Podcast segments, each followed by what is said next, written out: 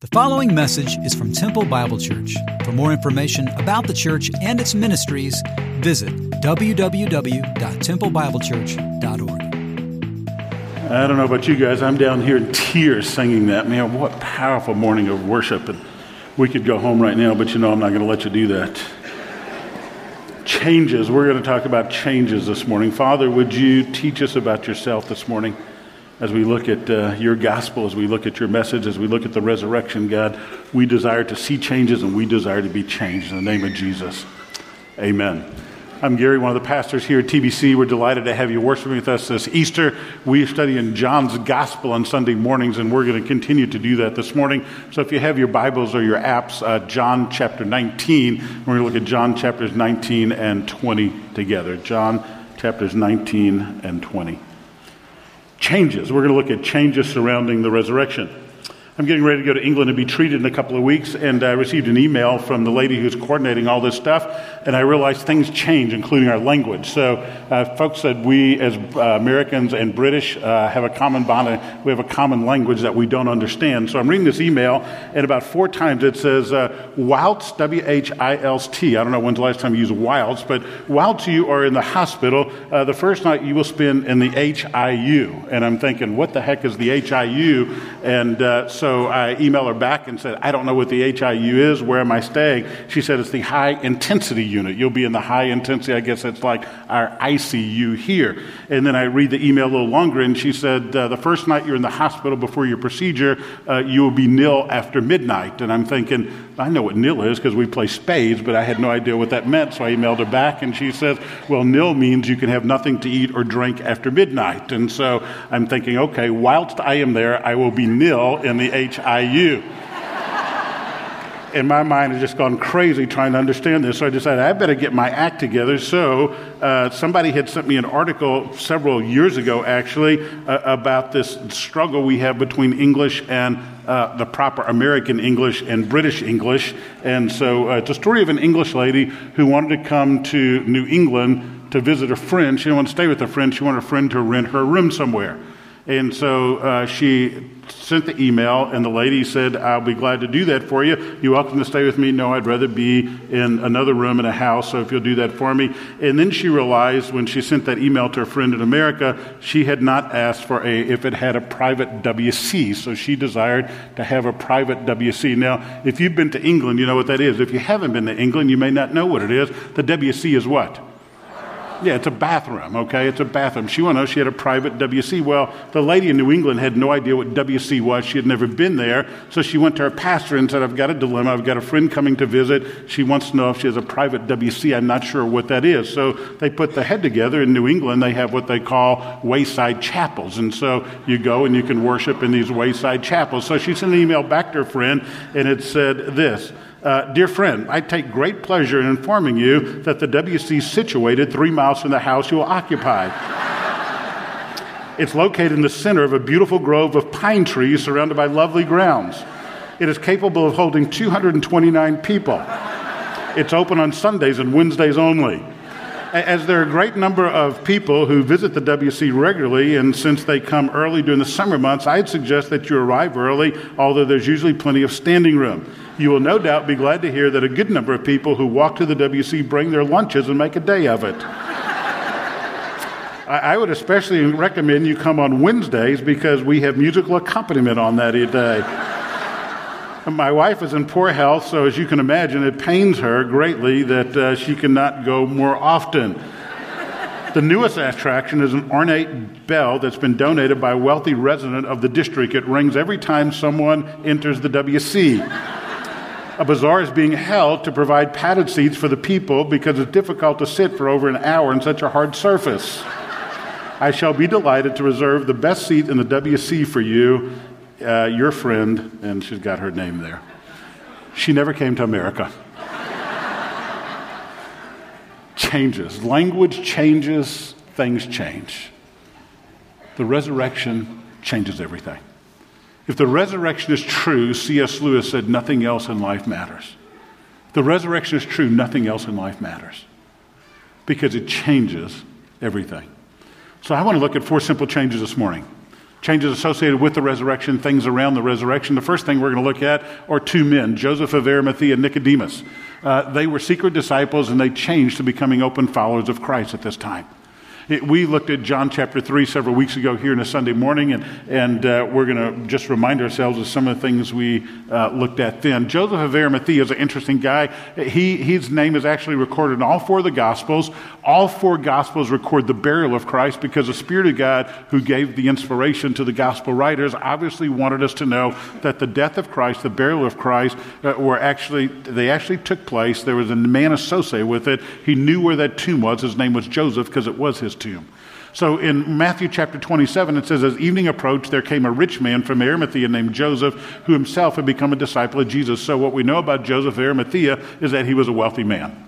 But we know some other things from the other Gospels. In Mark's Gospel, it says Joseph of Arimathea, a prominent member of the council who was himself waiting for the kingdom of God, went boldly to Pilate and asked for the body of Jesus. And so he was a member of the council. When we studied Nicodemus several weeks ago, we saw the council is the same as the Sanhedrin. It's the highest form of government in Israel at that day. Uh, it was the 70. There were 70 members of the Sanhedrin, it, it, plus the high priest, so 70 plus the high priest who headed up at that time. We said it would be like the U.S. Senate and Supreme Court coming together. It was the most influential position in all of Israel in that day and age. They met the law, they, they wrote the law, they interpreted the law, and they made sure the law was adhered to. And so Joseph of Arimathea was a prominent member of this council, so he would be known by all who were part of that, a prominent member. And then we go to Luke's gospel and says this Now, there was a man named Joseph, a member of the council, convil, I guess, same thing, a good and upright man who had not consented to their decision and action. So Joseph, we don't know if he openly opposed that or if he just privately did that, but he opposed the crucifixion of Christ. He came from the Judean town of Arimathea. He himself was waiting for the kingdom, going to Pilate, he asked for the body of Jesus. And then in the Gospel of John that you have open before you, it says this in verse 38 Later, Joseph of Arimathea asked Pilate for the body of Jesus. Now, Joseph was a disciple of Jesus, but secretly. Let's stop right there. He was a secret disciple. He wasn't a guy who was willing to come out and state his, that he followed Christ. And so he was a secret disciple, not an open follower. But something changed. Something changed. Nicodemus also was a leader of the council, as we saw in John chapter 3.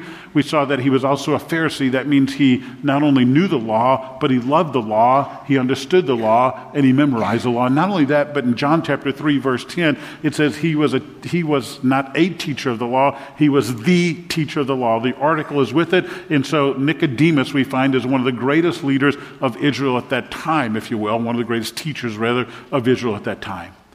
So you have Joseph of Arimathea, a wealthy man, part of the council. You have Nicodemus, a wealthy man who is part of the council. He's also a Pharisee. And so you have two men who have everything to lose and nothing to gain unless the truth of who Jesus is is reality.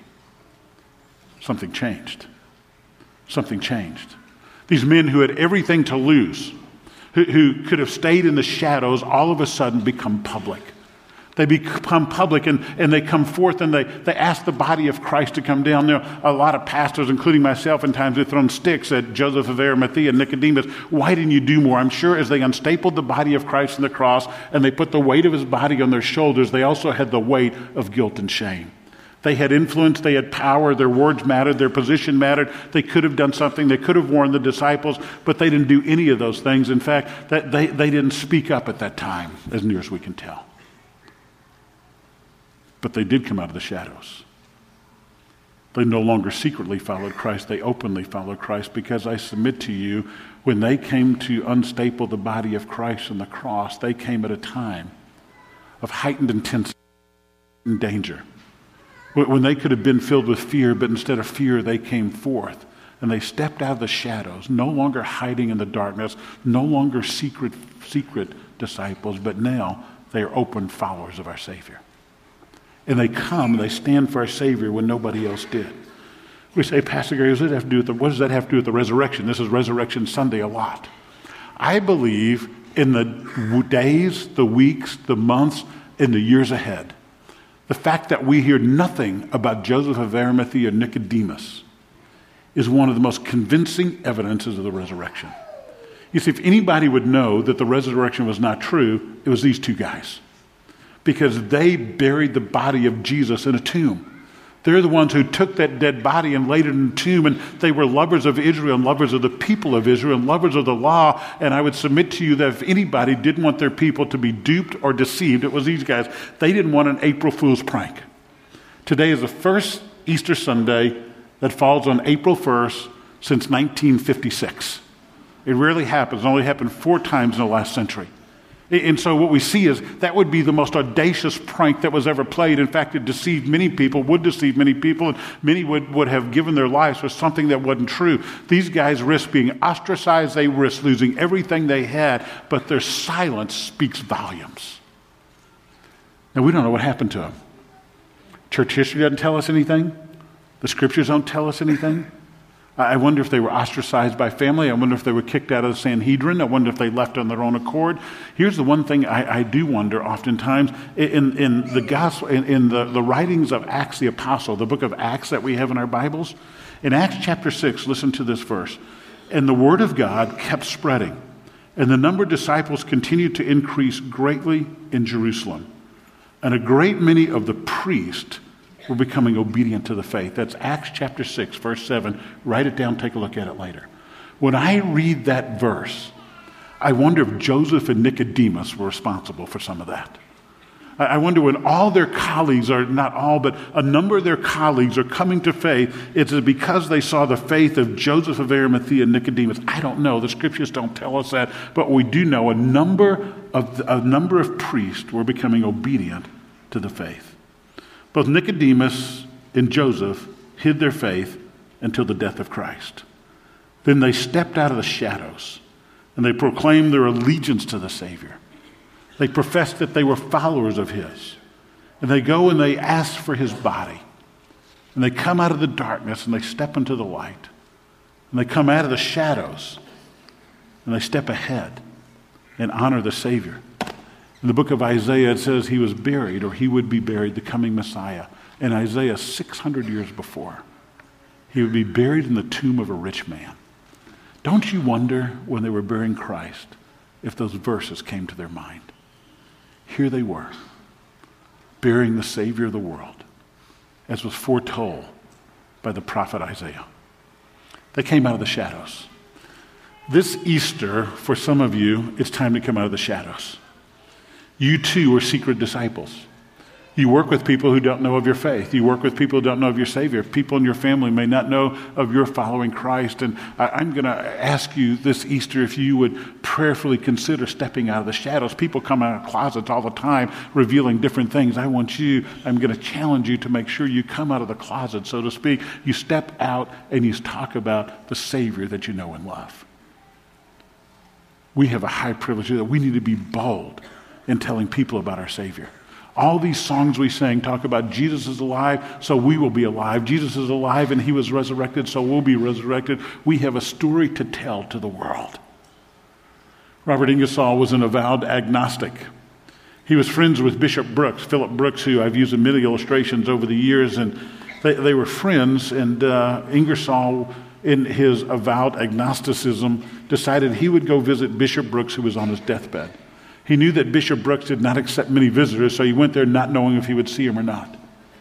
Bishop Brooks actually invited Ingersoll to his bedside in his dying days.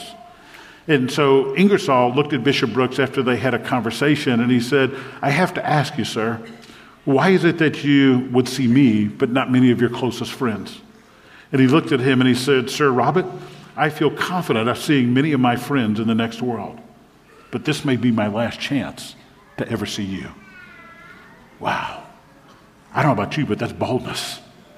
That's boldness stating that and saying, hey, I, I don't know about uh, you, my, you, but my friends will be in heaven, but what about you? As you guys know, I love World War II history, and one of the stories that comes out of World War II history is quite an interesting story. It's in a book by Erwin Lutzer called When a Nation Forgets God.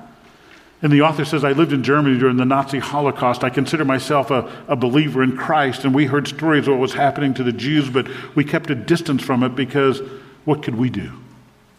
He said, One Sunday we were worshiping, and the train typically comes through during our worship service, and we stop singing and let the hum of the train go by and the noise of the train go by. But on this day it was different. We heard voices screaming out from the boxcars. So we knew what that was. She was being taken to concentration camps. We heard those voices, and so we sang louder and louder. For the next several months, when the train came by on Sundays, we sang louder and louder to drown out the noise that was whizzing by. Hey, we live in a world with people whizzing by. People whizzing by right in front of us, colleagues, family members, friends, neighbors, who do not know who Jesus is, who've never trusted him as their Savior. And we have the high privilege not of singing louder and ignoring the world around us, but embracing those that we love and telling of our Savior. Amen? The privilege we have. There's another change that took place. Not, not only was it uh, Joseph and Nicodemus moving from being secret disciples to open followers, but this is, an, this is not people, this is a place. We see a change, the grave from being full to empty. If you look at John chapter 20, beginning in verse 1, Mary Magdalene goes there. She winds her way through the garden tomb. She gets there, and the stone is gone. She looks in, there's nobody there. And so she runs to tell the disciples what's happening. If you look in Luke's version of it, they thought she was crazy. They thought she was hallucinating. They thought she didn't know what she was saying. But the tomb was empty. You go back and look at human history, and you will find that nobody takes anybody back to the vacated tomb to show a body that was there. Not the Romans, not the Jews, not anybody else. Now, Jesus was crucified where? Where was Jesus crucified? Outside the gates of which city? I'm going to ask you several questions. The answer to every question is Jerusalem. You ready? so, Christ was crucified outside the city gates of Jerusalem. The church was birthed in and, and the, the first disciples preached in and you're a sharp crowd. Look at that, man. Just like last two hours, okay? I mean, all this happened in Jerusalem. Christ was crucified outside the gates of Jerusalem. The church is birthed in Jerusalem. The, the, the, the, the church grows and the disciples preach in Jerusalem. All somebody has to do, if you've been to Jerusalem with us, all you have to do is walk from here to the mall, and that's where the grave of Joseph of Arimathea was, and you could produce a dead body, a cadaver, and Christianity is still born. It stopped right there. In all of human history, my friends, in all of human history, it never happens. Nobody says, Let me take you back to the grave and show you a dead body. One of the greatest changes is that a tomb that was full is a tomb that is now empty. And because that tomb is empty, we worship today and we honor our Savior this day and we recognize His eternal hope for us this day. If the tomb was full of Christ, was not resurrected, we should be having brunch right now, not sitting in this auditorium. There's another change the change of Mary Magdalene. She is a woman who had seven demons that were cast out of her. Jesus had given her reason to live. He had given her dignity. He had given her hope. He had loved her. But now that hope was dead, the lifeless body of Jesus was in a tomb and all hope was gone. And it's Mary who goes looking for to, to anoint the body of Jesus. And when she goes there, she's met with the scene that we just described. And if you look at John chapter 20, verse 11, it says, But Mary was standing outside the tomb weeping. So she wept, she stooped. She looked in the tomb. Her wife's worst nightmare had happened. The Savior who loved her was dead. Let's look at this through Mary's own words. Let's look at this through one who portrays Mary and what it had to be like for her to come to that garden tomb. It was quiet when we approached the tomb. Days before, there was noise wherever we went. Crowds cheering, sometimes yelling. But now, in front of his tomb, just silence. I had gathered all my spices and oils intending to anoint the body. But when I got there, He was gone. Jesus changed my life. Ever since the day that I met him in Galilee, he rescued me. And I followed him ever since, all the way to his death. But there was the tomb, and it was empty. My heart broke into a thousand pieces. I turned and there was a gardener, and I asked him if he knew where they had taken Jesus' body.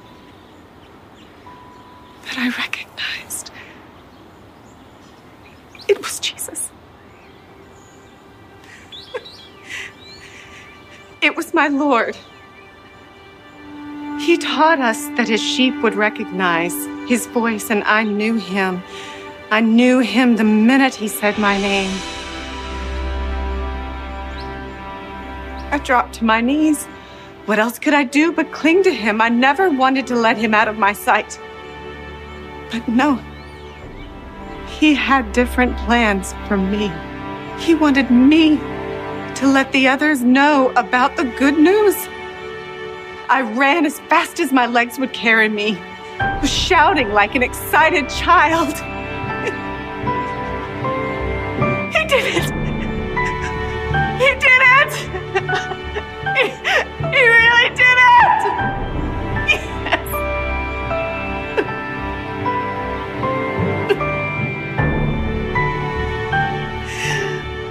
to think that I had come to anoint a dead man and I left with proof that he is the overcomer of everything. I, all of us, can never beat fear, sorrow, sin, definitely not death.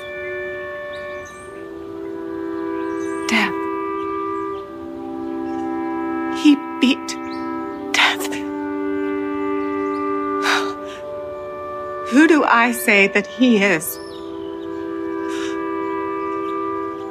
I know who he is. Oh, I know who he is. He said that he would rise. And he most certainly is risen. He is the Savior. He is. He is the one true God.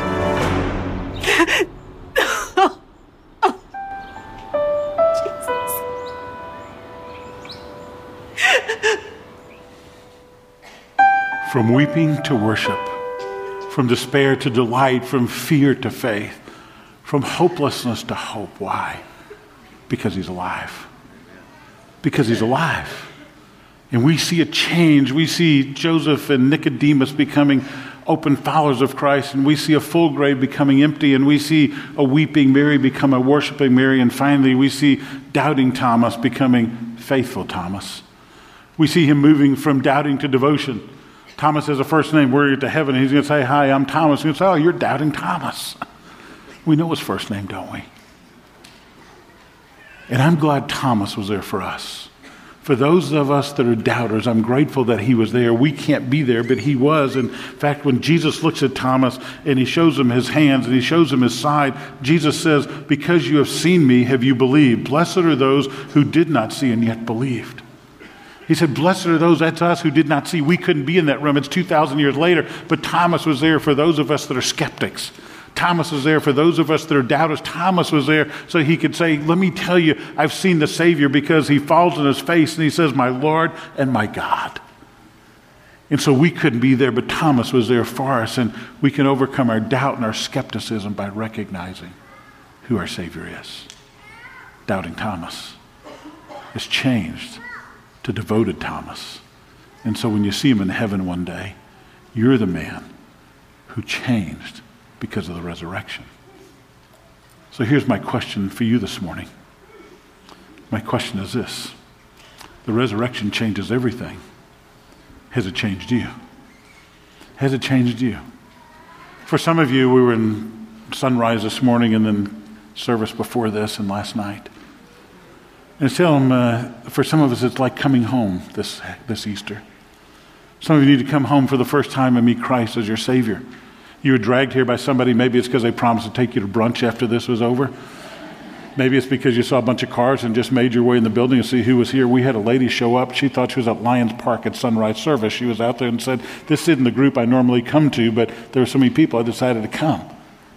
So, so maybe you got dragged here against your own will. I'm not sure what, but let me tell you Christ is alive. And because, of, because he's alive, we sing that song, Because he lives, I don't have to fear tomorrow. Because he's alive, all sin is gone. Because he's alive, we don't fear death. And so if you don't know Christ as Savior, just the opposite is true. You should be scared to death because you await an eternity separated from him. And so I invite you this morning to consider Jesus as your Savior. For some of you, you've walked closely with Christ in the past, but you're not right now. This morning can be a, morning of coming home. There was a hymn written a number of years ago by a name, guy named last name Kirkpatrick, and, and he was a guy who wrote this song, Coming Home, Coming Home, Never More to Roam. Open wide thy arms of love. Lord, I'm coming home. He was preaching a revival in New England, and he recognized that the guy who'd been hired to sing would sing a solo and then leave, and sing a solo and leave. And he didn't it, it, it, pray with them when they prayed, and he felt, felt like this man was lost. And so he wrote that song during the week of that revival. And his song leader singing that song stopped in the middle of it. And he said, I have to come home because I'm far away. For some of you, it's coming home. We've got a house full of kids, grandkids, sisters, their kids, more grand, their grandkids. I mean, we got a house full. I was so relieved to come to church yesterday at six to get away from the chaos. It was just so chaotic. And so, but I noticed that in the late afternoon, this dog showed up, and uh, we don't have a dog. And this dog showed up, and I watched one of my grandkids go out and feed another grandkid go another. And now we've got a dog. I mean, dog, I, I, don't know where it slept, but it was there this morning when I got up, and now we got a dog. So there's a tag on that. I'm going to call the name on that tag and said, he's coming home. For some of you, need to come home. Today's a day of repentance. It's a day of change. Change for you today. And I can't think of anything greater than the change that comes from our Savior. Worship team, you guys come and join me. Let's pray. Father, we thank you. For some of us, we need to become open followers instead of secret disciples because the grave is empty, it's not full. For some of us, we have been weeping and it needs to be turned into worship. Joy comes in the morning, and for some of us, we, we've been doubting and we need now to be devoted. The resurrection changes everything. Has it changed you? Have you trusted Christ? Is he your Savior? Or maybe you're a long way from him and you came on Easter Sunday, hopefully, to find to find hope, to find peace that you once had. I'm going to tell you, Jesus hadn't changed. His arms are wide open, and we get to glorify him forever. So I invite you to come home. I'm going to walk to the back. If you'd like to pray about anything, I'd love to pray with you. Love to pray for anything in your life that needs praying over. Love to pray for Jesus to invade your life for the first time if that's your need. So, whatever it is, you make your way back there.